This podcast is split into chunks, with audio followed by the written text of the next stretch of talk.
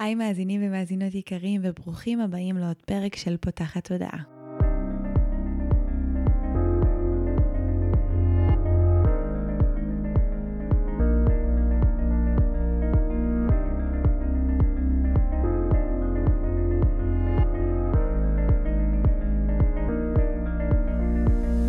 פותחת תודעה היא תוכנית שנועדה להביא רעיונות, לאתגר תפיסות קיימות ולפתוח את צורת החשיבה האוטומטית שנהוגה אצל כולנו לכל מיני כיוונים חדשים במטרה להכניס לחיים שלנו יותר כלילות, שלווה, זרימה, אהבה, קרבה וחופש.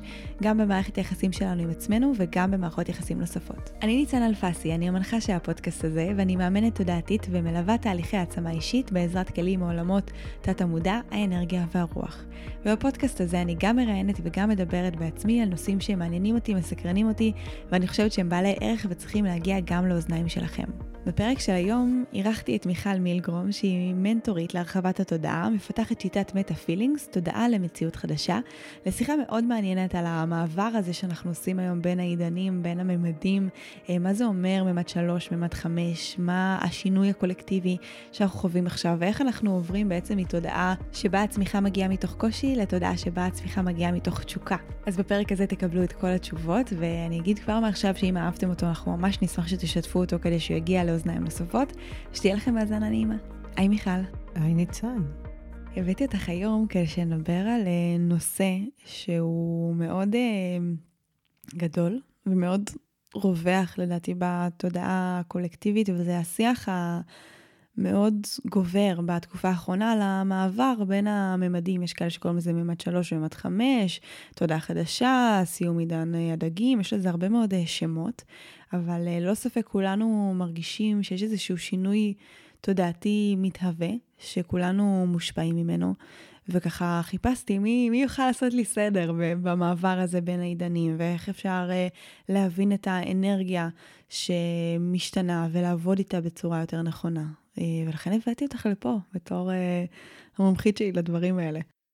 אני מקווה שיש לך בערך 20 שנה שנסביר את זה, כי אנחנו מדברות כאן על משהו שהוא כל כך uh, עמוק וכל כך משמעותי, והוא כל כך לא חמש דקות כמו שזה נדמה לנו, אבל uh, וואו, אני אשמח. אז תסבירי לנו קצת, מה, מה זה בעצם השינוי הזה שכולם מדברים, ומה זה המימדים האלה שאנחנו חיים בהם, העידנים שמתחלפים, איך בכלל ניגשים לכל השינוי הזה ומה הוא אומר לנו, ואיך אנחנו צריכים להתייחס אליו.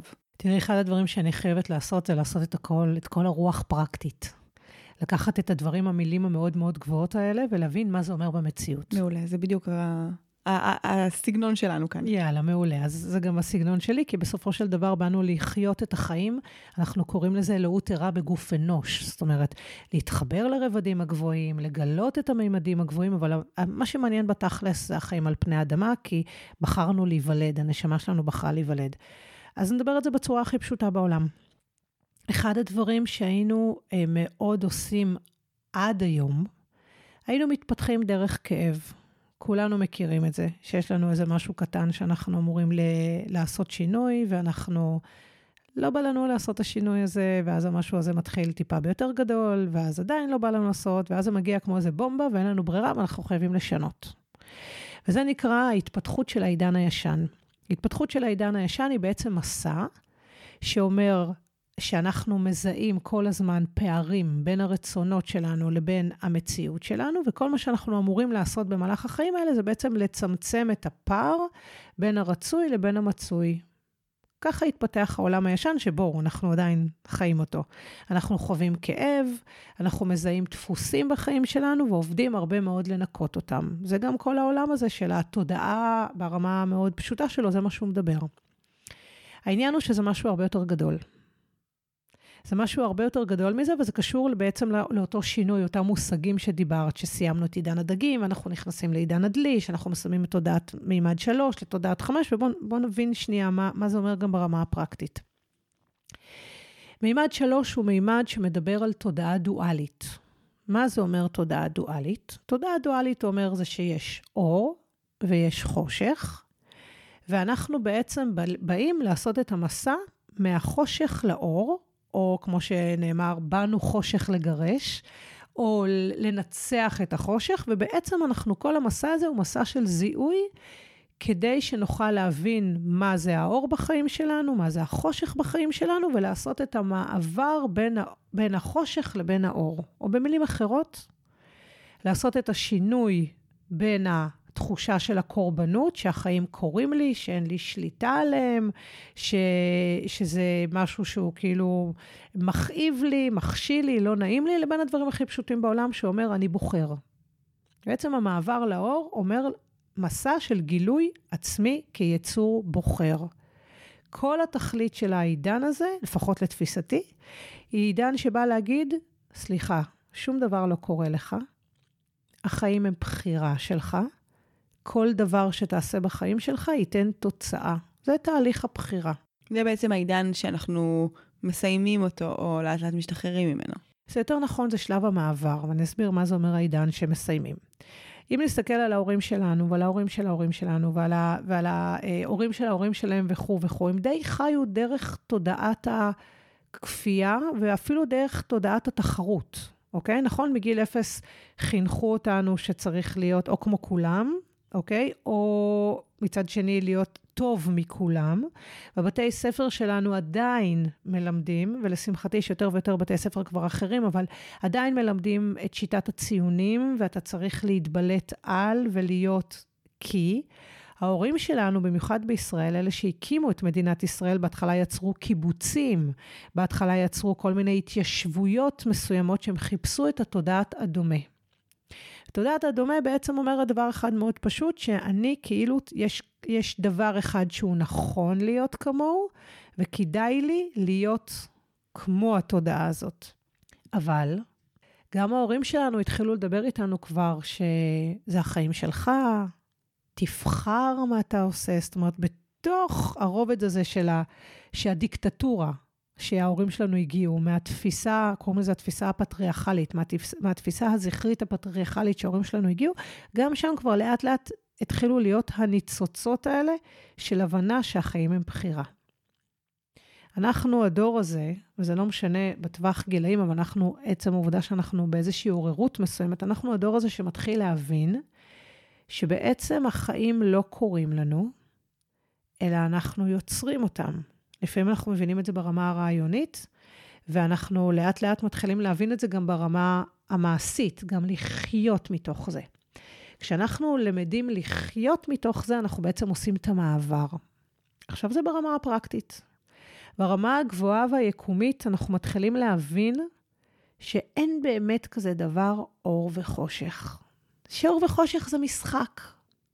שלולא היה קיים אור וחושך, לא הייתה בחירה חופשית. כי אם הכל היה מושלם, ואם הכל היה אור, איך היינו מתפתחים? נכון, יש גם מין תפיסה כזו שאומרת, הקשיים שלך נועדו לפתח אותך, ומה שאתה עובר, הוא בעצם בא ומצמיח אותך, ואז אם הכל היה בסדר, או אם הכל היה מסתדר, אז יש גם כאלה שאומרים, לא היינו מעריכים את הדברים האלה שהשגנו, לא היינו מתפתחים מתוך זה. וזה מעניין שאת אומרת את זה, כי פתאום אני חושבת על שהרבה שנים הסתובבתי עם התפיסה הזו של, רגע, אנחנו לא חייבים להתפתח מתוך קושי, מי אמר? למה זה? אבל עדיין ה... ההתניה הזאת באיזשהו אופן המשיכה להיות במרחב שלי וגם המשיכה מן הסתם למצוא עוד הוכחות בחיים שלי, בחיים של האחרים, של הנה, מתוך הקושי הזה, אני חושבת שזה גם עניין של איזושהי הצדקה כזו שכלתנית שאנחנו עושים. בטח בעולם כזה שאנחנו נורא מלמדים אותנו לחשוב טוב, אז אנחנו אומרים, אוקיי, הקושי הזה שאני חווה עכשיו, הוא בשביל שאני אתעלה. אז גם זה לכיוון ההפוך, כאילו אימצנו את הגישה הזאת של להתפתח מתוך קושי, כדי לתת אה, סוג של הסבר רציונלי לסבל האנושי, של למה דברים קורים, או באיזה סיבה דברים כאלה או אחרים אה, מגיעים לחיים שלנו. זה בדיוק הסיבה שאמרתי שהדורות של ההורים שלנו מגיעים מתוך תודעת הכפייה, ואם אני רוצה ככה להגיד מילה שתעבור לאנשים יותר חלק בגרון, נגיד שהיא באה מתוך תודעת הכוחניות. לא יודעת כמה כוחניות יותר קלה מכפייה, כן, לא כן, לא אבל, אבל, אבל, אבל המקור, או המקור הוא של לאט לאט השינוי. ומה אומרת התודעה הזאת? היא בעצם אומרת ש...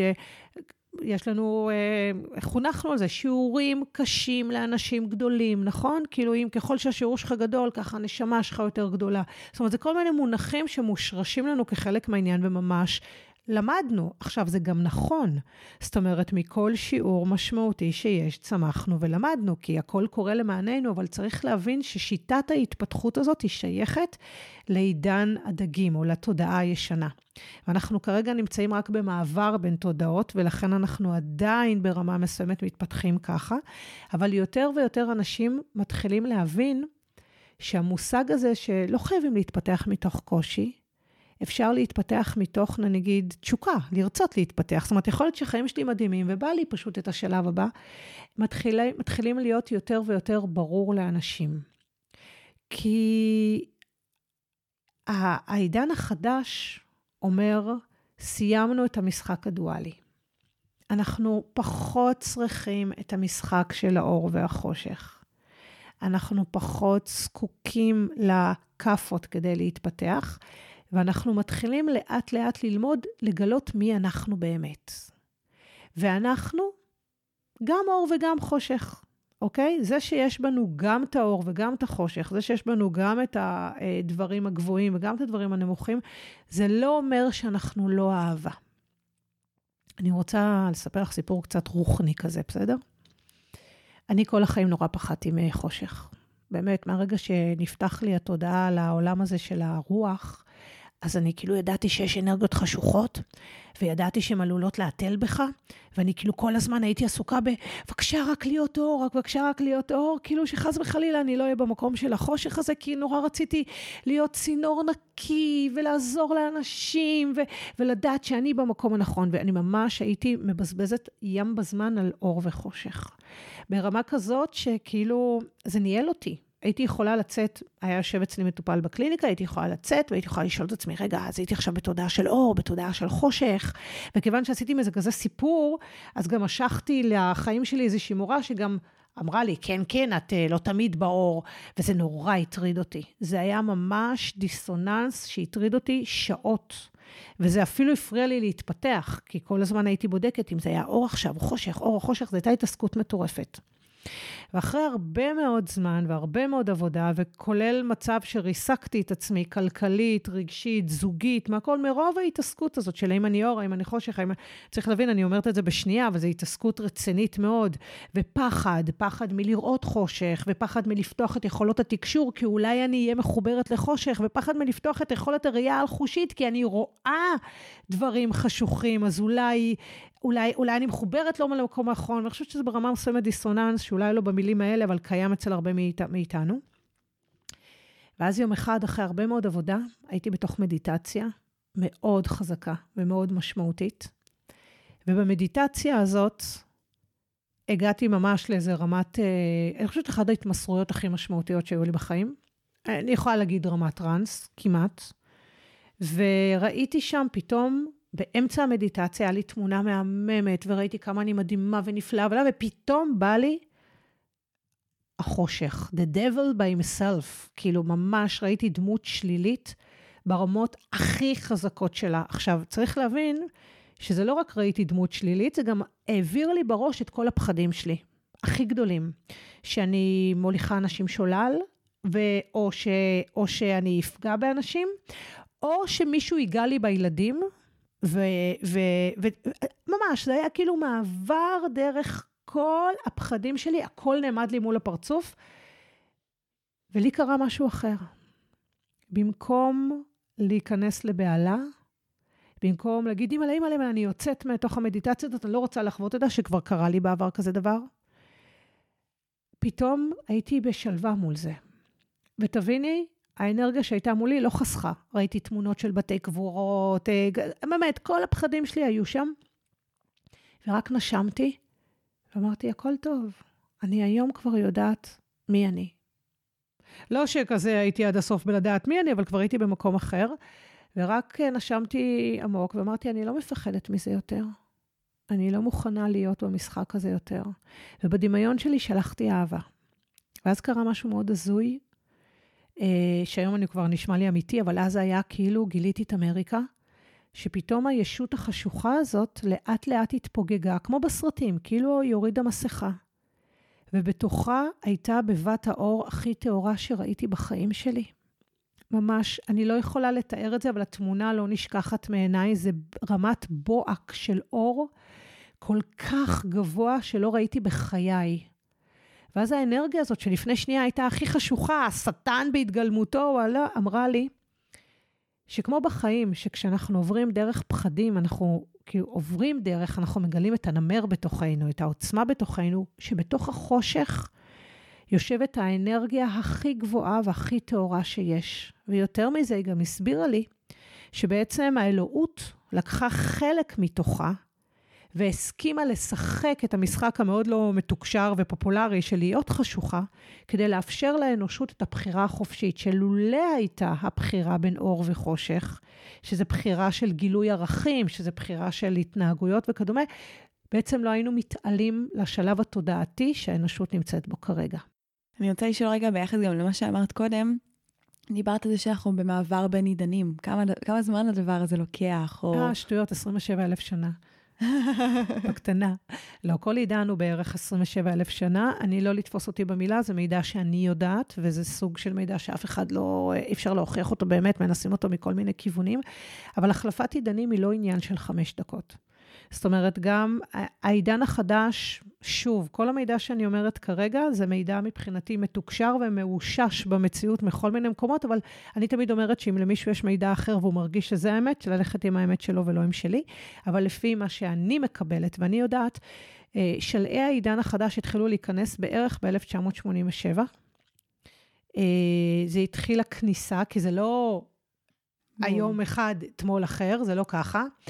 אה, אבל, אבל אה, התחיל להיכנס ככה בשלהי 1987, התחיל להיכנס התעוררות של העידן החדש, שאם רוצים לדבר, אז כבר בשנות ה-60 הייתה התחלה של התעוררות, אבל זה רק בדרך, אה, סמים, איך זה נקרא, כל הפסטיבלים האלה של ההורים שלנו שהיו שם.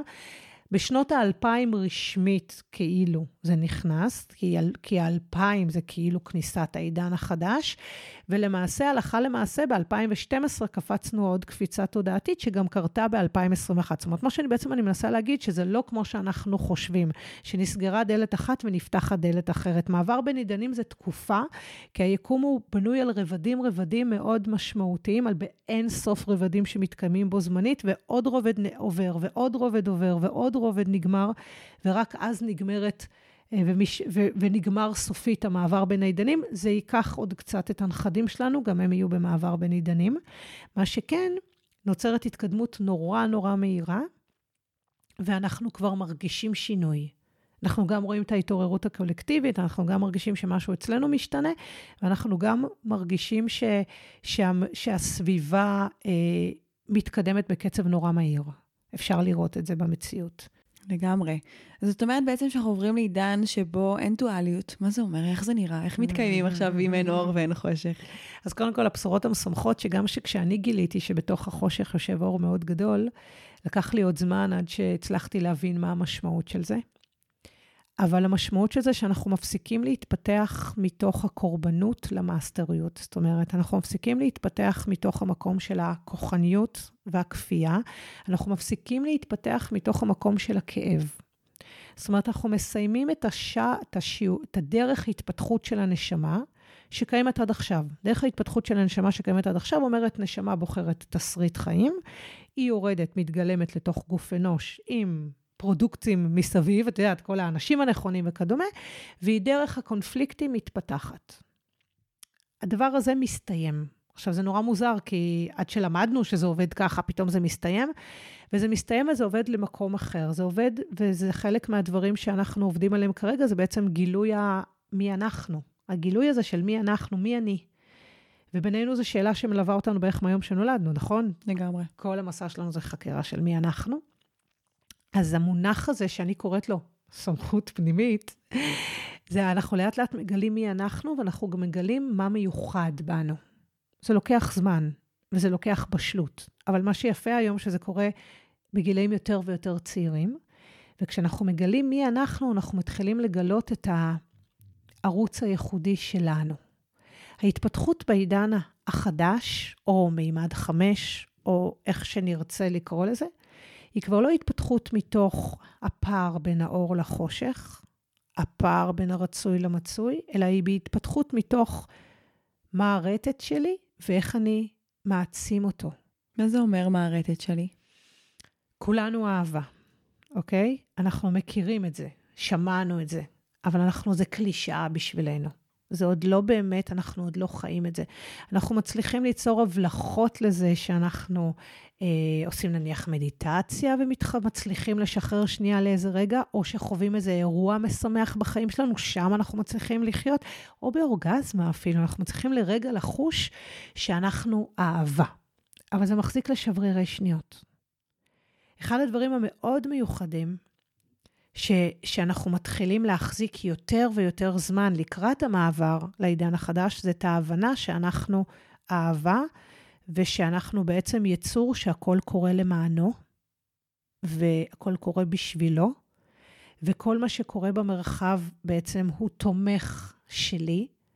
וברגע שזה קורה, אני פחות מתעסקת בסיפורים החיצוניים, ואני יותר יכולה לזהות את המקום המדויק לי ואותו לפתח. תני לי דוגמה איך זה נראה. אז אני באתי להגיד איזשהו משפט שאומר שזו שאלה מאוד קשה לשאול אותי כרגע, כי אני יודעת את זה רק לפי התודעה הנוכחית שלי כרגע, וסביר להניח שכשאנחנו ננהל את השיחה הזאת עוד מאה ומשהו שנה, כבר יהיה לי נורא ברור להגיד מה זה אומר, וגם כאילו אנשים זה היה להם נורא נורא ברור, אבל, אבל המקום הזה של הרטט שמדבר, שאם אני לדוגמה יודעת שאחד ה, הדברים שאני מעיזה להגיד בזמן האחרון, שלא העזתי להגיד המון שנים, שזה בכל מה שקשור לרפואת הנפש אני גאונה.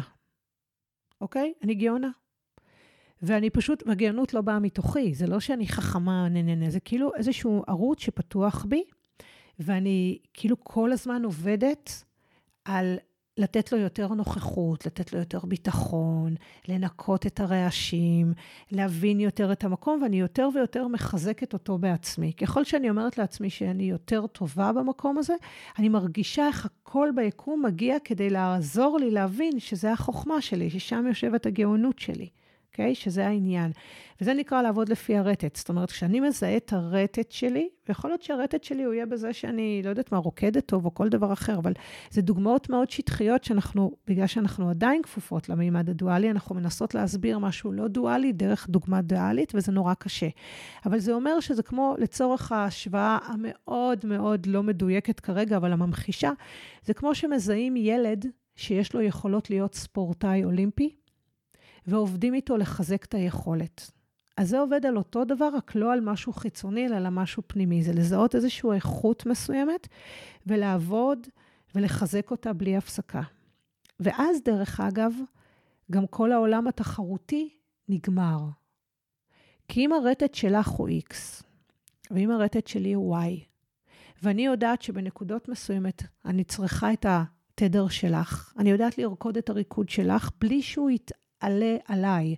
זאת אומרת, כבר לא נגמר המקום של הפחד מזה שידרכו עליי, שיצמצמו אותי, שאולי מישהו יגיד שאני אומרת משהו לא נכון, שאולי יסגרו אותי, או כל דבר אחר, אלא אני פשוט עסוק בלזהות מה שאני קוראת לו את המובהקות שלי.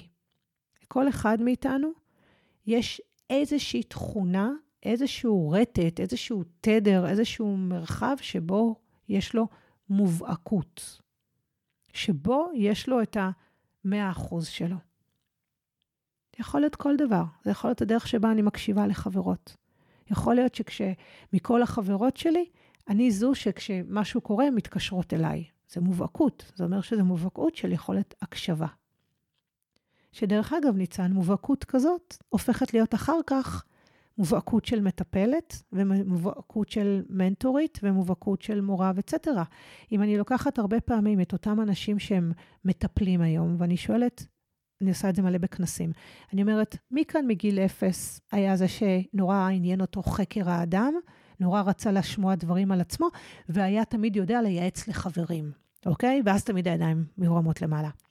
כי, כי זה איזושהי מובהקות שפותחה במהלך הדרך. רק כשאנחנו מדברים על עידן חדש, אנחנו מדברים לקחת את כל הדוגמאות הקטנות ממש שדיברתי כרגע, ולהכפיל אותן כפול מיליון בערך. כי זה רטט. ואחד הספרים אה, שאני ממש אה, ממליצה, שמדברים על זה בצורה מאוד אה, ברורה, זה ספר שנקרא "אנו האקטורים", האקטוריאנים או האקטורים, אני אף פעם לא יודעת איך אומרים את זה באמת, אבל ברגע שתתחילו לחפש בגוגל אפשר למצוא, וממש תרבות שהייתה חיה פעם כמונו, על, על מימד ארץ וכבר לא נוכחת, היא חלק מההדרכות שלנו, ויש שם סיפור מתוקשר, שזה לא משנה אם מאמינים בזה או לא מאמינים בזה, אבל הוא נורא ממחיש את העניין הזה של מה זה אומר, אוקיי? Okay? זה מה, מה זה בעצם אומר. ואין לי שום זכויות יוצר, לא אני כתבתי כן. את הספר ולא מקבלת עליו איכויות, אבל אני תמיד אומרת, אפשר לקרוא את הספר, אפילו רק את ההתחלה שלו, רק את החלקים הראשונים שלו, וזה נורא מסביר מה זה אומר לרקוד את הרטט. זה כמו שאומר שאני יכולה עד מחר לנסות להיות עכשיו אה, עורכת דין, אוקיי? אולי יש בי איכויות מסוימות של עורכת דין, אבל זה לא הרטט שלי, ולכן גם לא...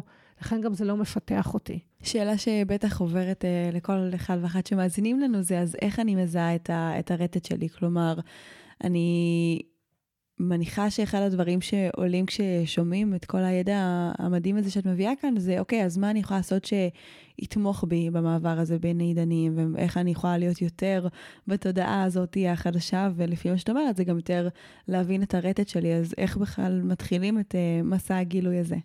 אני חושבת שהתשובה טמונה דווקא בתמונה שנתתי מתוך המדיטציה, שביום שראיתי את החושך, והבנתי שבתוכו הוא אהבה. ואני בכוונה חוזרת לנקודה הזאת. כי אחד הדברים שאנחנו עושים מלא מלא פעמים, זה אנחנו עושים מזבח, מזבח לרגשות שלנו. אנחנו נורא מפחדים מהפחדים שלנו, ואנחנו נותנים להם, במקום לכוון אותנו, לעצור אותנו.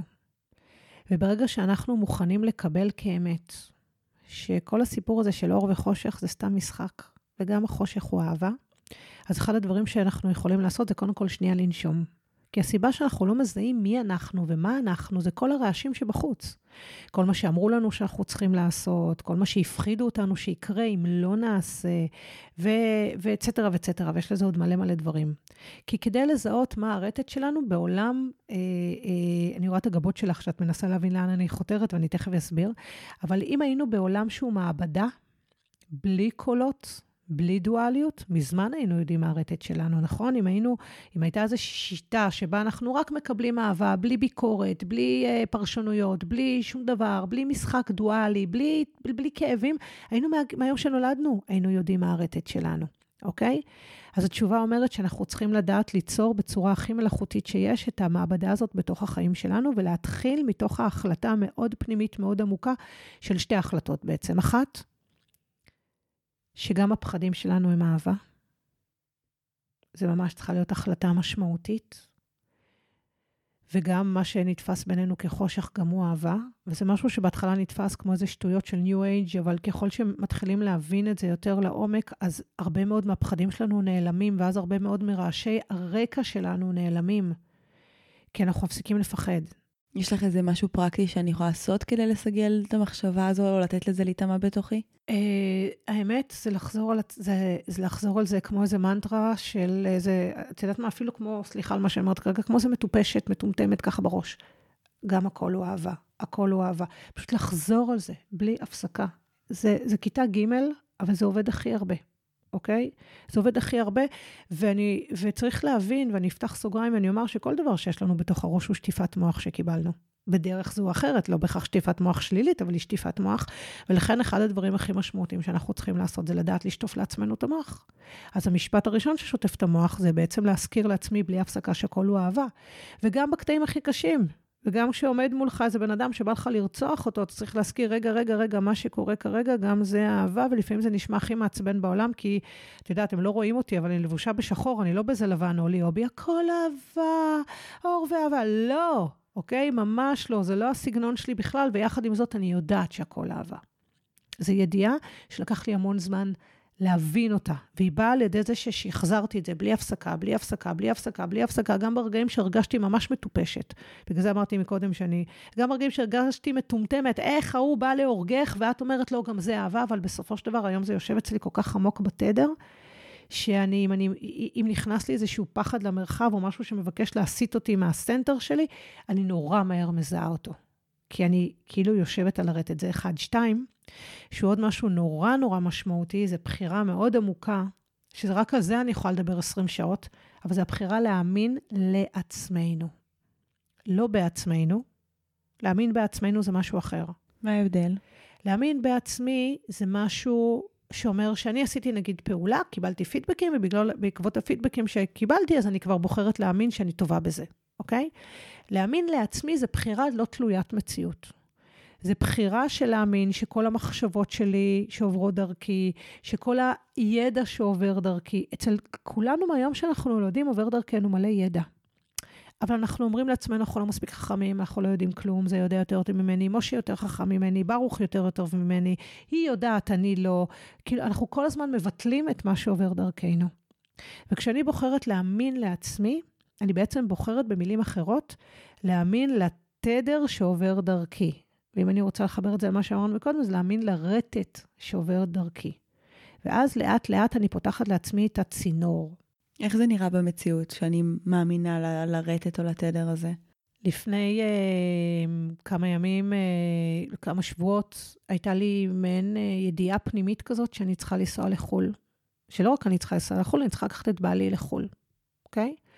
וזה כאילו כל המציאות הייתה נגד. לא רק שכל המציאות הייתה נגד, גם חברה שאני מתייעצת איתה, רוחנית, הרבה מאוד פעמים, אמרה לי, לא, זו לא תקופה מומלצת לך, אבל הגוף שלי ידע שאני צריכה לעבור ים, ושבעלי צריך לעבור ים. הייתה לי ידיעה. והמציאות צעקה לא בכל הרמות. היה לו איזה מבחן נורא חשוב שהוא היה חייב להיות בו. לי היה לי, אני עושה rebirthing, אז היה לי אה, שיעור ב rebirthing מתוך סדנה שאני כאילו צריכה להיות בה. הלו"ז שלי היה מלא מדי, הוא שנייה לפני הטיסה הרגיש כאילו לא טוב. זאת אומרת, עד לרגע האחרון לא סגרנו טיסה, אבל הבטן שלי צעקה שאני צריכה להיות שם. ולמרות הכל, אמרתי, אני מאמינה לעצמי. נסענו לשם, איך שנחתתי, נפתחו לי כל כך הרבה מתנות. המשפט השני שבעלי בערך אמר זה, עכשיו אני בשל איתך לנסוע למצרים, אחרי שנה, שנתיים שלא הוצאתי מסע למצרים, כבר נסגר מסע, כבר עוד מעט הוא מלא, והוא בכלל רק בנובמבר, אוקטובר, אוקיי? זאת אומרת, נפתח לי איזשהו שיתוף פעולה, חזרתי, התקשר אליי מישהי, אמר לי, תקשיבי, אני ממש צריך אותך להעביר, כ... הכל נפתח לי. וכל מה שהיה צריך לעשות באותו רגע היה לבחור להאמין לקריאה הפנימית שקיימת בתוכי, ולא למשהו חיצוני. זו דוגמה אחת. דוגמה אחרת, אם היית אומרת לי לפני כמה שנים שאני מתקשרת, הייתי אומרת לך, ניצן, מה זה מתקשרת? ברור. גם הולכת בלילה לירח, חוזרת וכאילו מביאה ממנו פרחים. בואי, כאילו הקשר בין זה לביני הוא, הוא מצחיק, אבל כולנו מתקשרים. אנחנו מתקשרים היום שנולדנו. לא סתם רואים תינוקות מרימים ידיים, הם משחקים עם כל מיני דברים בעגלה, כי הם רואים דברים. אבל אנחנו סגרנו את זה במהלך הזמן. והיום תראי אותי עומדת על במות מול 200, 300, 400, 500 אלף איש, אוקיי? ומורידה דרכי מידעים בלי להתבלבל בכלל. כי בחרתי להאמין לעצמי, ולקח לי הרבה זמן. וזה אמרתי מקודם, זה פותח את הערוץ. וכשאתה פותח את הערוץ, אתה לאט-לאט מבין את הרטט שלך. היום אם תשאלי אותי על מה העסק שלי יושב, אני אגיד שהתפקיד שלי הוא לחבר אנשים לסמכות הפנימית שלהם. אוקיי? זה מה שאני אמורה לעשות. בגלל זה ירד לי האני מאמין לעצמי הזה, בגלל זה דייקתי את זה, אבל אם היית שואלת אותי לפני שבע שנים, שכבר הייתי עסק גדול מאוד, אחרי המון שנים, אם היית שואלת אותי מה התפקיד שלי לעשות, אני לא הייתי יודעת, לא הייתי מדויקת. לא ידעתי עדיין לומר מה. ורק רק מאז שהתחלתי לעבוד עם האני מאמין לעצמי הזה, פתאום לאט לאט הכל התחבר, והצלחתי להבין מי אני. רק אחרי שבחרתי להאמין לעצמי והלכתי לכל העולם ואחותו כדי שיגיד לי מי אני. אבל רק אחרי שאני בחרתי להאמין לעצמי, לאט לאט הצלחתי להבין מי אני באמת. זאת אומרת, זה מעין כל ידיעה כזה שהלך והתחזק, שככל שיותר שמחת על עצמך, למרות הנסיבות, הוא עזר לך לדייק עוד דברים? עד שהוא הגיע לכל ידיעה עבר הרבה זמן. זה התחיל בתור כל הספק, שהיה לי ספקות על בערך על כל מילה שאני אומרת, ו- ואני תמיד צוחקת ואומרת שמהספק עשיתי קריירה, אבל אז הייתה בחירה להגיד לכל ספק, להגיד, אני בוחרת להאמין לעצמי. ולאט לאט הספק הפך להיות משהו של, אוקיי, אולי אני כן בסדר, ואולי אני כן יכולה להאמין לעצמי. ואז ככל שאני יותר ויותר הייתי בבחירה להאמין לעצמי, זה הפך להיות לידיעה עמוקה. ידיעה עמוקה, ואני משערת שאם אה, אנחנו נעשה את השיחה הזאת עוד 100 אה, שנה, כשאני אהיה כבר בזה, אני אשב ואני אומר לך, תשמעי, היום אני יודעת שהרטט תהיה עוד יותר ככה, וזה יהיה משהו עוד יותר מזוכח מהיום, וזה בסדר גמור. אבל מה בעצם עזר לך במקום הזה שיש, את מלמדים אותנו נורא להקשיב לסימנים. ואז כשיש כל כך הרבה סימנים שמשהו לא צריך לקרות, אז יש רגע מקום שגם אולי גרם לנו להטיל איזשהו ספק בעצמנו. אני חושבת אפילו על עצמי, שלפעמים הרבה דברים לא מסתדרים, לא מסתנכרנים, אז יש גם איזה קול בתוכי שאומר אולי זה איזשהו סימן שהדבר הזה לא צריך לקרות, שהוא לא מדויק. מה עוזר לך להישאר נאמנה מאוד לקול הזה, למרות שהנסיבות מראות אולי אחרת? להקשיב לסימנים זה טריקיות מאוד מאוד בעייתית, שצריך לדעת להבין אותה, אוקיי? כשהאנוש היה ישן יחסית והתודעה שלו לא פתוחה, אז לימדו אותו להקשיב לסימנים כסימני דרך. כשאתה הורה, כשיש לך ילדים קטנים, אתה מכוון את הילדים שלך. כשהילדים שלך מתבגרים, אתה יכול רק לנסות לכוון אותם, וכשההורים, כשהילדים שלך כבר אנשים מבוגרים, אתה מקסימום יכול להחליף איתם שיחה, אבל בואי, אוקיי? עכשיו, כשהאנושות הייתה צעירה, אז היקום היה צריך לשלוח לנו סימני הדרך, אוקיי? הדרכות וכדומה. ככל שהאנושות יותר ויותר מתעוררת, אתה לומד את הדיסוננס ואת הדיוק מול אותם סימנים. אם הייתי קשובה לסימנים בסיפור איסטנבול, אז כאילו לא הייתי נוסעת. אבל השאלה, קודם כל, איפה התוקף? האם אני בוחר את החיים שלי מבחוץ לבפנים או מבפנים לבחוץ? טורוס, שזה בעצם האנרגיה שיוצאת מתוכנו וחוזרת חזרה, אפשר לעשות בגוגל טורוס ולראות איך זה נראה, זה ממש אנרגיה שיוצאת מקודקוד הראש שלנו, יוצאת סביבנו וחוזרת חזרה דרך כמו הילה? כמו הילה, אוקיי? אז טורוס תמיד נוצר מבפנים לבחוץ. יש לו שדה אנרגטי בחוץ, אבל הוא מת... עובר דרכנו. המציאות באה לשרת אותנו, אוקיי? זה חלק מהעניין, זה בא מבפנים לבחוץ. אז אם הבפנים שלי מאוד מאמין במשהו, אוקיי? ומאוד חזק על משהו, אני צריכה ללכת עם הבפנים ולא עם הסימנים, אוקיי? אבל היום נכנסתי אלייך ואמרתי לך שבדרך לכאן הייתה לי תובנה. פתחתי חברה בעם עם שם מסוים לפני חודשיים-שלושה, ואני שמה לב שאני מתמהמהת איתה. שימי לב לניסוח, אני שמה לב שאני מתמהמהת איתה. אני יכולה לנסח את זה שאני יכולה לשים לב שהסימנים זה שאולי השם אולי לא מדויק.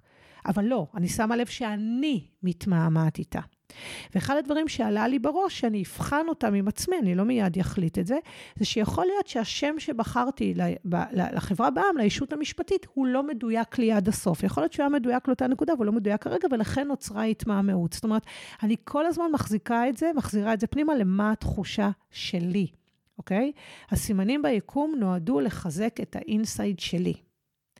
ואפשר מאוד מאוד להדגים את זה במה שנקרא תודעת הסובארו. את בטח מכירה את זה, אבל אני אסביר לך מה זה אומר תודעת הסובארו.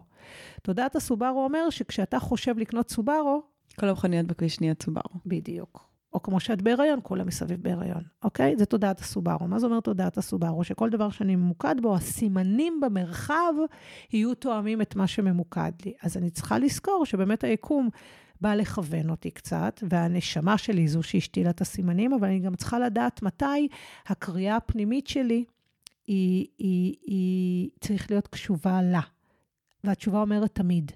יש מלא סיפורים שאנשים מספרים שכנגד כל הסיפורים וכנגד כל הסיכויים, הם עשו משהו והסביבה לא האמינה, והנה היום הם ככה וככה, נכון? נכון. אז, אז זה בדיוק המקום הזה, אוקיי? Okay?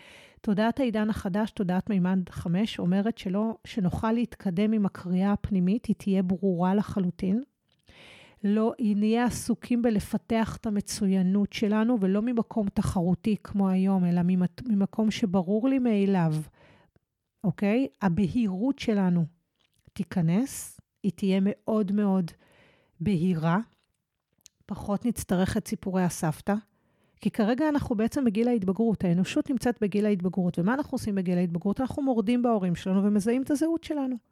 אז אנחנו כאילו עוברים דרך הקושי. תחשבו על ילד מלא חדשקונים עם, אה, עם זה שכל מה שאמא שלו לימדה עד עכשיו, הוא כאילו מורד בה. זה, זה השלב של ההתבגרות. כשנסיים את גיל ההתבגרות, נגיע לגיל הבוגר. והגיל הבוגר, שבעידן של היום מגיע בערך בגיל 40, בואי, אני צוחקת, אבל אפשר לעשות את זה גם קודם, זה בעצם הגיל שבו אתה מתחיל ככה, אתה אומר, וואי, אז אולי אני כן סבבה. אנחנו פשוט נחיה מתוך התדר הזה. זה העידן החדש. נשמע כיף. אנחנו עובדים לשם. זה למידה מסוג אחר. מה אנחנו עוד יכולים לעשות כדי להכניס יותר מהתדר הזה לחיים שלנו? להקפיד לעשות יותר דברים שכיף לנו בהם, שזה מאוד משמעותי. אנחנו הרבה פעמים עושים דברים שאנחנו צריכים, ואנחנו פחות משקיעים אנרגיה בדברים שעושים לנו טוב. והרבה מאוד פעמים לימדו אותנו שזה, שזה עזו, עשוי להיות אה, בעייתי, כאילו, ואנחנו צריכים להשקיע בהתפתחות שלנו, ואם לרקוד שלוש פעמים בשבוע עושה לי לא טוב, אה, אם שלוש פעמים בשבוע עושה לי טוב, אבל מה, זה על חשבון הזמן שאני אמורה להשקיע במשהו אחר, זה בעיה. סתם, נתתי דוגמה הכי שעפה לי באותו רגע. ואחד הדברים שאנחנו יכולים לעשות, זה להשתמש בדמיון שלנו. וכיוון שהמוח שלנו לא מבדיל בין דמיון לבין מציאות, אז אחד הדברים שהכי כדאי לתרגל, זה לשאול את השאלה, אם הייתי במקום הזה, אם הייתי במקום הזה שבו אני עושה רק מה שתואם את הערוץ שלי, רק מה שתואם את התדר שלי, רק מה שעושה לי נעים, רק מה שמפתח אותי. אם החיים שלי היו ללא קשיים, איך הייתי מרגיש? וכשיש לי את התשובה לשאלה הזאת, זה שבריר שנייה, לא תמיד אני אצליח להחזיק בה הרבה זמן, כי לפעמים כל ה mind יצא מה פתאום, זה מסוכן לך, אתה תהיה על זרי הדפנה, עלול לקרות לך משהו, בלה בלה בלה, אבל לשבריר שנייה, אני אצליח להחזיק את המחשבה הזאת. כי אם אני חושבת ככה, אי אפשר לראות, אבל עולה לי חיוך מטומטם על הפרצוף עכשיו. וככל שאני מתרגלת את זה יותר, אני אצליח להיות בתודעה הזאת יותר זמן. ה mind ש... והתת-מודע שמעלה את כל הפחדים, הם לאט-לאט ייעלמו. וככל שאני מצליח להחזיק יותר ויותר את המחשבה, איך זה מרגיש להיות בחיים שההתפתחות בהם נעשית רק מתוך שמחה, איך זה מרגיש להיות בחיים שההתפתחות בהם נעשית רק מתוך שמחה. ככל שאני מצ- מצליחה יותר להחזיק את התדר הזה, במושגים שנכנסנו דרכם, אני בעצם מזרזת את המעבר בין מימד 3 למימד 5. כי מימד 5 מדבר על חיים מתוך אהבה, על מעבר לדואליות, על זה שאין אור וחושך, על זה שכבר הבנו שהחושך הוא אהבה, ואנחנו אפילו כבר לא מתעסקים בזה יותר. שאנחנו חיים מתוך ההרמוניה האינסופית שלנו לבריאה, שברור לנו שאנחנו והבריאה היא אחד, שאנחנו חיים את תודעת האלוהות הערה, אבל בתוך הגוף האנושי שלנו, כי זה המשהו המאוד חדש שקורה כרגע. זה בדרך כלל חוויה שקורית לנשמה כשהיא מסיימת. כשמישהו מת, הוא עולה למעלה, עובר את השלבים האנושיים, מתעלה לרמת הנשמה וחי את השלמות הזאת. מה שמאוד מיוחד בעידן הזה, זה שהשלמות הזאת יורדת לתוך הגוף האנושי. אנחנו לומדים, זה מה שנקרא לחיות את תודעת המשיח, או תודעת גן עדן. אנחנו לומדים לחיות את זה כאן, וזה בעצם מימד חמש. כשהדת מדברת על ביאת המשיח, לתפיסתי, היא לא באמת מדברת על אדם ספציפי שיעלה על חמור לבן, היא מדברת על ההבנה. וההיזכרות בתודעת מימד חמש פה, על האדמה. ואז אני מסתכלת עלייך, אני לא צריכה יותר שתלחצי לי על הכפתורים, כי אני זוכרת מי את. בתור נשמה ומה התפקיד שלך בחיי, ואת זוכרת מי אני. ואנחנו רואות בינינו רק את האהבה. עכשיו שוב, אני לא ליאובי, ואני לא חיה באור ואהבה. זה לא החיים שלי. אני מאמינה בפרקטיות על פני האדמה. אבל כשאתה חי ככה, הכל נעשה אחרת. הזוגיות שלי השתדרגה לרמות מטורפות. המצב הכלכלי שלי שינה את עצמו. מהישרדות לשפע. נעשיתי יותר יפה. הייתי נערה נחמדה, הייתי כוסית, היה לי גוף טוב. הפכתי להיות אישה יפה. אני, אנשים אומרים לי, את יפה, ואני כבר אומרת, וואו, סבבה, אני מוכנה לקבל את זה. אוקיי? זה בסדר לי. לא הרגשתי ככה. זה ברור לי שזה חלק מהעניין. בעצם כל מילה שנייה שאנשים באים ואומרים לי, זה יואו, איך נעשית יותר רכה. נכון, okay? אוקיי? בדיוק כמו שאמרתי לך. בדיוק. אז, אז כי, כי אני חיה פחות את הנוקשות, פחות את המשחק של האור, האור והחושך, פחות את המקום המכווץ שגורם לפנים שלנו להתכווץ ולהיות יותר מכוערות, ויש לי יותר מרווח נשימה. ואז מערכות היחסים שלי אחרות עם הילדים שלי, הבת 18 שלי מספרת, מה, מספרת לי מה קורה בחדר המיטות שלה, כאילו בחייאת זום זום, בסדר? אוקיי? כאילו, הלו. אבל, אבל, אבל זה מרגש אותי שזה קורה, כי זה אומר שאני מצליחה ליצור מפגש, כל הזמן מאפשר מול הסביבה שלי, מול הילדים שלי, מול בעלי, וזה עושה לי טוב. עכשיו, אני עדיין במעבר בממדים, אני עדיין חלקים ממני חיים בדואליות. יש לי חוויות שהן גם פחות נעימות, אבל אף אחד מהם הוא לא דרמה. כי אני זוכרת כל רגע נתון שהכל הוא אהבה. וזה לא זכות ששמורה לי. זה לא הגעתי לאיזה רמת תודעה, שום דבר, זה שמור לכולנו. זה רק דורש להתאמן. ההבדל היחיד ביני לבין מי ששומע אותי, זה שיש לי יותר פזם שיתאמן על זה. ואם הייתי לומדת את זה לפני 20 שנה, כבר הייתי במקום אחר היום. אבל זה חלק מהעניין. וזה כמו ספורט. ככל שאני יותר אומרת לעצמי, אני בוחרת להאמין לעצמי, אני מאמינה לעצמי, ואני בוחרת לדעת שלמרות האור והחושך, אני אהבה והכל הוא אהבה, וגם מה שהכי חשוך לי הוא אהבה. אני בוחרת לראות את זה ככה. ככל שאני יותר במרחב הזה, אני מתחברת לאט לאט יותר לסנטר שלי, אני מתחברת יותר לסמכות הפנימית שלי, ואני חיה מתוך, מתוך נוכחות מלאה. רובנו לא חיים מתוך נוכחות מלאה. וכשאתה חי בתוך נוכחות מלאה, החיים שלך נראים אחרת. אני לא חושבת שיכולת לסכם את זה טוב יותר מאיך שסיכמת את זה. תודה רבה, מיכל. תודה שאירחת אותי, ממש כיף לי פה.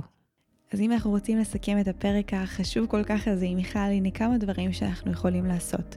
דיברנו על זה שאנחנו רוצים להזכיר לעצמנו שגם הפחדים שלנו הם אהבה, וגם החושך הוא אהבה, ושזו בעצם התודעה הזאת שכולנו הולכים אליה, וברגע שאנחנו יכולים לראות בתוכם את האור, אז אין יותר אור וחושך, אלא רק אור מתקיים, ורק אהבה מתקיימת, ולא כאיזושהי קלישאה התפתחותית, אלא באמת ברמת התחושה.